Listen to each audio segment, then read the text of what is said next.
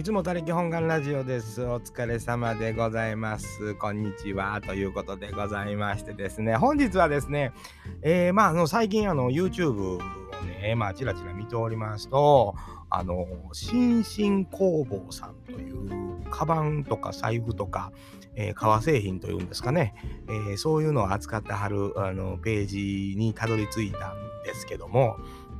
まあ僕もあのよ生まれた時には家があのカバン職人のお家やったりとか、まあ、学生の頃に少しあの家族がね、えー、またカバンのって言い出してちょこっとこう、えー、見習いというんですかそういうような立場で何年かミシン踏んでたんもあるんですけどもまあそういうわけで、えー、まああの職人のカバン屋さんの YouTube やいうことで見たらこのご兄弟がねなんとも面白いご兄弟と、まあ、社員さんのナレーションがちょっと入るということなんでございますけどもいや、なかなかね、あのー、内容がええんですよ。あのー、まあ、もうブランドバッグをこう、ちょっと解体してみたりとか、まあ今あのユニクロやったりとかで売られてる GU で売られてるような安価なバッグがまどれぐらいのものかというのをこう検証なされてるような動画をたくさんえー、出してはるんです。で、まあ、あのー、まあ、僕もカバンやっぱり縫うてたのもあって、まあ、今はもう全然できないですけど、あのー、みんな好きなんですよね。で、ここはこういう風に縫うてるからこれがあかんとか、あのこれようできてるなとかっていうのを、こう、ご兄弟が2人、こう、職人の2人がね、やってるんですよ。なかなか面白い、あの、ご兄弟なんですけど、あのお兄さんの方なんかもほんまちょっとはっちゃけてはる感じがあっても僕はもう大好きでそれは見てるんですけどまあ関西のご兄弟やなということでございましてですね。まあできればね YouTube の方はあのお時間ある時にあの新進工房と入れていただければ、まあ、なんかゲームチャンネルやったりとかなんかあのコントチャンネルみたいなのもあるみたいですけどあの、なんともあの、ご兄弟で、あの、詳しくやってはるんですね。例えば、その、まあ、直近に見たやつですけど、あの、付録あるじゃないですか。付録次の雑誌というんですか。ムック本というんですか。そういうものの、あの、例えば、まあ、キャラクターものの、あの、お財布とか、あの、ようできてるよ、みたいな話とか、のやつを持ってきて、あの、ミシン目を見てみたりとか、これなんでこういう風に縫われてるかっていう説明があったりとか、まあ、これユニクロのバッグとかもそうなんですけど、ブランドンドバッグは何でブランドバッグって呼ばれるように作られてるかいう説明してくれはったり、まあ、中にはね、あのミシンで実際これなんでこうやって縫ったらこうなるんかみたいな、こう実演してくれはるんですよ。これね、皆さんがカバン買わはるときどこを見てはるかやっぱりデザインやったりとか、まあ、ちょっと使い勝手やったりぐらいを見るのが関の山というかあとはお色であったりとか持ちやすさとか自分の体験に合うてるとか、まあ、あの服に合わせてとかいろいろ選ぶ基準あると思うんですお財布に関してもそうやと思うんですけど、あのー、この新進工房のチャンネル見ていただいたらね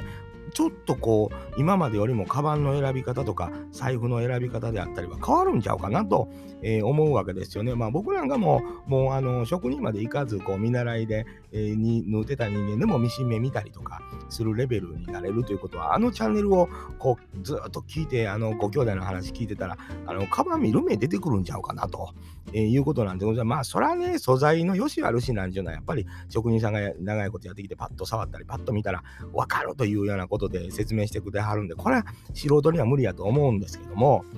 あの今も近くにあるユニクロで売ってるやつ、えー、近くにもう本やコンビニなんかにあるムック本の中のものがどれぐらいの質のもんなんかとかこれはここあかんなとかここが、まあ、これでええんちゃうかとか、まあ、トータルのポイント制にしてねえー、言うてくれはるんですよ。えー、これだからこれだこうでもええんちゃうとか絶対買うなとかあるんですよね。これねええと思うんですよ。あかんかね。んでね、あの、まあ、皆さん、あの、別に僕、新進工房とお知り合いでもないし、当たり前にこのご兄弟僕好きですけど、ただただファンで見てるだけなんですけど、面白いな、思って。で、やっぱり、あの、ユニクロなんかの今季出た、あの、トートバッグこんなんや言われたら、やっぱり一回ユニクロ行ってね、見てみるんですよ。あなるほどな言うて。これ買いやでこの値段やったら言われたらやっぱ欲しなるんですよね。いや、女性向けのトートバッグやったりするんですよ。えー、あの、別に僕はもうどうと思うわけじゃないけど、あない説明されたら欲しなるでっていうようなね、こともありましてですね。ほんで、なおかつね、これホームページも見に行っていてほしいんですけど、このご兄弟がそこまで言う、そこまで言う人らが作った長財布であったりとかこうラウンド型っていうんですかいろんな型あるんですけどそういうお財布であったりやっぱりちょっと欲しなんねんとほんで欲しなった思った時に値段ってやっぱ気になるじゃないですか人間って見たら安いね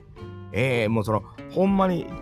できへんやろな思う財布がもう1万円ぐらいであったりするんですよ。これ、よそで買うたりとか、同じぐらいの作りのもの買うたら、まあ、2万、3万軽くいくもんやと僕思うんですよね。で、革のもんやったり、合皮のもんやったりもあるんかもわかんないですけど、革の、まあ、見立てもできはるようなご兄弟やしね。ええんちゃうかな。で、皆さんに、まあ、今のクラウドファンディングで商品作ったりもしてはるんですよ。こんなんね、お得やんかと。いうようなことで、僕まあまあ一人でね、知ってるわけじゃない。皆さんご存知の方もおられるんですけど、チャンネル登録数も徐々に徐々に増えてきてはると思うんですけど、ちょっとこれ財布欲しなってね、言うて。ただまあそんな余裕は今僕はないんやけど、いつかあの普通に、まああの、商品ページから購入しようかなとか、まあ奥さんにとかね、ちょうどあの、例えばご主人で奥さんにプレゼント、誕生日のプレゼントとか悩んでんねんっていう方がおったらね、ここのお財布やら、まあちょっとしたあのね、サコッシュっていうんですか、もう初めて、もうそ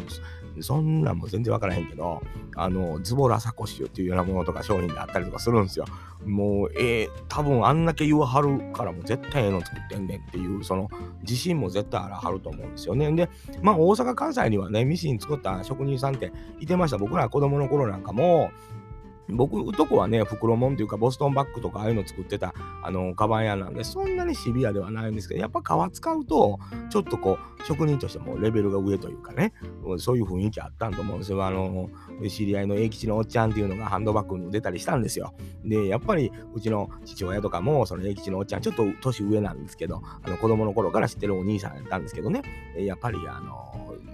なんていうかな、ちょっと上っていう感じで見てたような気があるんです。僕もあの学生の頃にあの何度かお家にお邪魔したら、やっぱまだあのカバンの音ありましたしね、もう今はなくなってしまったんですけど、あの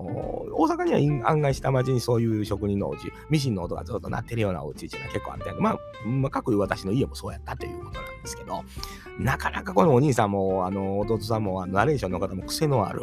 感じでね、これがまた面白いし、あのでもね、あの商品のレビューに関しても、バチバチの職人さんがレビューしてくれはるんで、ちょっと買おうかなと思って迷ってるもんでも探してあるんちゃうかな。僕はブランドもも含めてですよ。だけど、ムック本のやつやったりとか、結構あの、付録についてるようなものもレビューしてくれてはったりとか、ちょっとこう悩むじゃないですか。値段のことやったりとか、いろんなことで。こんな時にはええんちゃうかなとで、プレゼントした時に、その、同じ値段のもう1万円ぐらいの財布とか、まあ、こういう小銭入れやったりとか、サコッシュやったりって、あのー、まあ、デザインの良しあるし、好みあるやろうなと思うんですよ。色味とかね。あるんやと思うけど、やっぱね、物が良かったら、それちょっと超えてくる時ありますよねっていうことなんですよ。あの女性に送るの難しいですよね。男からしたら。まあ僕らの世代なんか特になんですけどそのカバンにしたって財布にしたってあのまあ好みあるしなと思ったりするけどこの新進工房さんのやつやったらまあ言うてもやっぱりしっかりしてると思うんですよね。これ嫌がられへんのちゃうかな思って。で値段がね手頃やわ。いやあのわざわざやっぱり新進工房さんのね、あのホームページ見に行って、おすすめのやつとか見たら、もう大体1万円前後、まあ2万、3万までみたいなものが多いんですよ。分かってはるわ。関西の人やわ。あのー、これぐらいやったら買うやろというようなとこをちゃんとこう計算してあるんやと思うんですよね。えー、だからぜひぜひね、あの YouTube のチャンネル面白いんで、あのー、見ていただいたら、まあ、ちょっと欲しかった女性の方なんかね、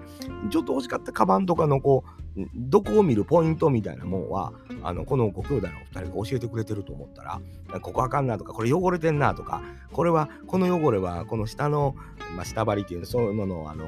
ボンドやったりとか、のりというんですか、いうもんやったり、あの両面テープやったりがぐっと出てきとんねんとかね、こ細かい、あの説明してくれはるんですよあ。なるほどなと思ったりすると思うんですね。これ、あの、カバンの歌ことある人やないと分からへんことやと思うから、これそういうことやったんやと。あと、ファスナーのへこみというか、ここをこうやって縫わなあかんのに、こう縫うてしもてるから、ここがくぼむねんとかね、あの、説明してくれてはりますわ。あ、ほんなら他の財布見た時も、あ、ここくぼんでんのんで、これ、縫うてるやつ下手くそやなとかね。で、定規っていう、まあ、その押さえの横にこう定規当てたりするんですけど、これをほんまはここで一回浮かさなあかんのに、これ浮かしてへん、このままいっとるなとかねあの。目がここ細かなっとるとか、カーブのとことか、あの一番新しい動画なんかでも教えてくれてはると思うんですよ。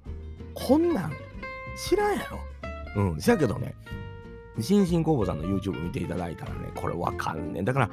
あの、カバン買う時なんかは、もうあそこに全部、あの先生がおって、あの教えてくれてはると思ったら、もうゆっくり見てみて、僕もね、まあ、全部は見れてるわけじゃないんですよ。ちょろちょろあの見させてもうたりとかしてるだけなんですけど、あそういうのやってうちの親父も言うとったなとか、ちょっと昔思い出しながらね、あのやったり、目を拾ってる拾ってへん、中の作りが粗い、薄い、まあ、ちょっとぐらい粗かったって、こんだけの複雑な作りしてたら、まあ、ええんちゃうかとか、あのそういうポイント制でも教えてくれるし。で、やっぱり自分が欲しいカバン見に行った時に、それが、まあ、ハイブランドのものじゃなかった時に、何を基準に見たらええねんとかね。そういうのもめちゃめちゃわかりますよ。これも僕なんかの知識なんか、あの、何にももう、あの、足らんなって思うぐらいのことを全部教えてくれてはるんで、ぜひね、見てほしいなと思って。まお知り合いでも何でもないですよ。別にあの、僕は単純にファンで、あの、面白いな、表見させてもらってるというチャンネルなんですよ。で、これはもう絶対にみんなのためになるという情報として、あの、今回どうしても言いたかったというようなことなんですよね。ええー、ねん、カバン。まあ、カバン好きなんですよね。当たり前自分縫うてる時は嫌いやったんですよ。なんでこんな、誰が使うねん、こんだけ言うてね。でデパートの会社なんかのボストンバッグ塗ってたら、ちょっと1個目が違うとこポン行ったらもう返品で帰ってくるね。買い取りや。うん、買い取らされんねんねって言うて。俺何個ボストンバッグ持ってた思ってんねんちゅう話でね。えー、その、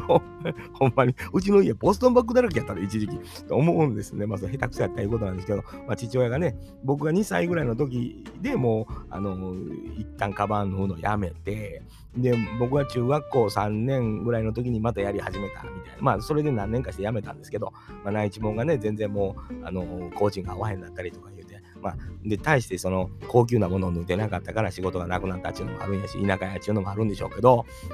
ほんまにあの、なんていうかな、カバンの打てた空気感というか、あの職人の感じというか、あのあるんですよね。なんかそのお二人には、まあ親近感で勝手に僕が感じてるだけでね、あのそのご兄弟からしたらね、このおっさんっていう感じだと当たり前に思うんですけど、でも買うんやったら、あその辺、まあハイブランドのものとかっていうのもね、まあ、まあやっぱ名前にお値段である部分もあるんですけど、まあ物はこれ間違いないというものもあると思うんですけど、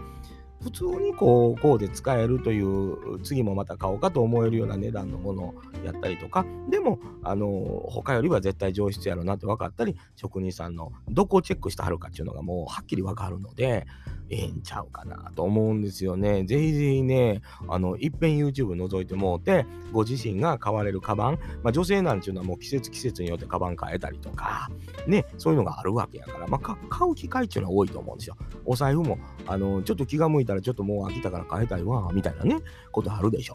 そういう時にはちょっと新人工房さんのチャンネル一回クッと覗いてもらって、チャンネル登録しといて、ねえまあ、おまけのもんでもほら、自分の好きなキャラクターなんか出てきたらね、あ買おうかしら、どうしようかしら、2700、うん、どう、うん、どうしよう、みたいなね、時ある時に、まあ、聞いてもらうと、あの、まあ、こうでもええかと思ったり、いや、やめとこう、これではあかんわとか、そういう、こう、あれになるんちゃうかな、思って、まあ、ぜひぜひね、あの、新進工房さん、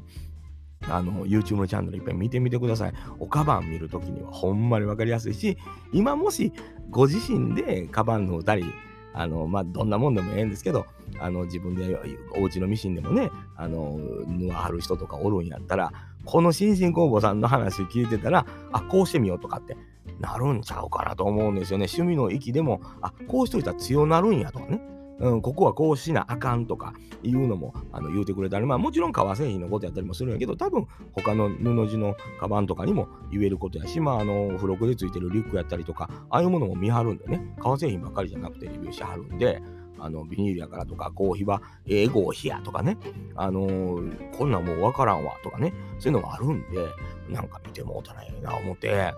まあ、ちょっとそういうのをお知らせしとこうかな思ったんですよ。別に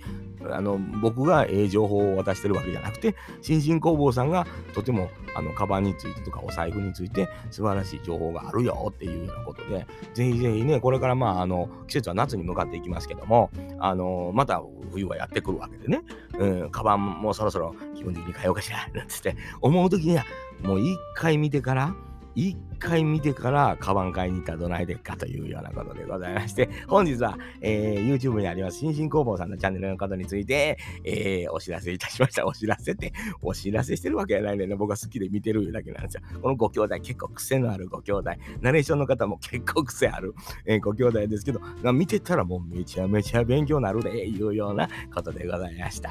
お疲れさんです。